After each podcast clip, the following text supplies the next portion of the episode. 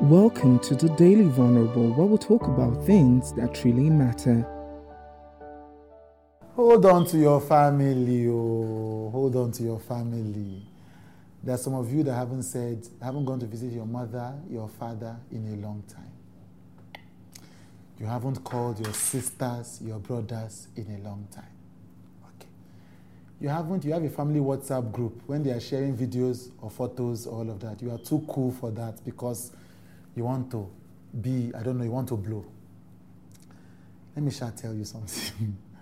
when that person breaks your heart, when that contract finishes, when those your cool friends move on with their lives, when that celebrity, you know, I don't know, stops being a celebrity, when those your followers stop liking your photos because, I don't know, you are no longer the person that they thought you were, when everything collapses, the only people that will stand for you are your family.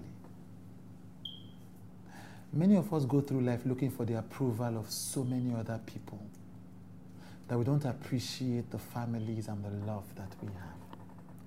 I'm not saying this as some sort of moral duty, oh. I'm talking about it about your own well being. Stop taking your family for granted. Stop taking your family for granted.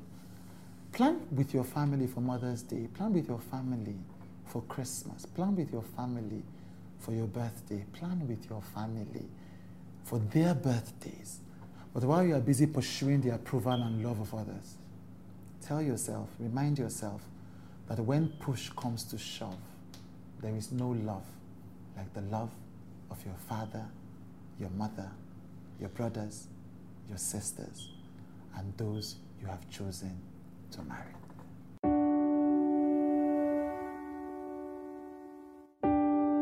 Thank you for listening to the Daily Vulnerable with Chude.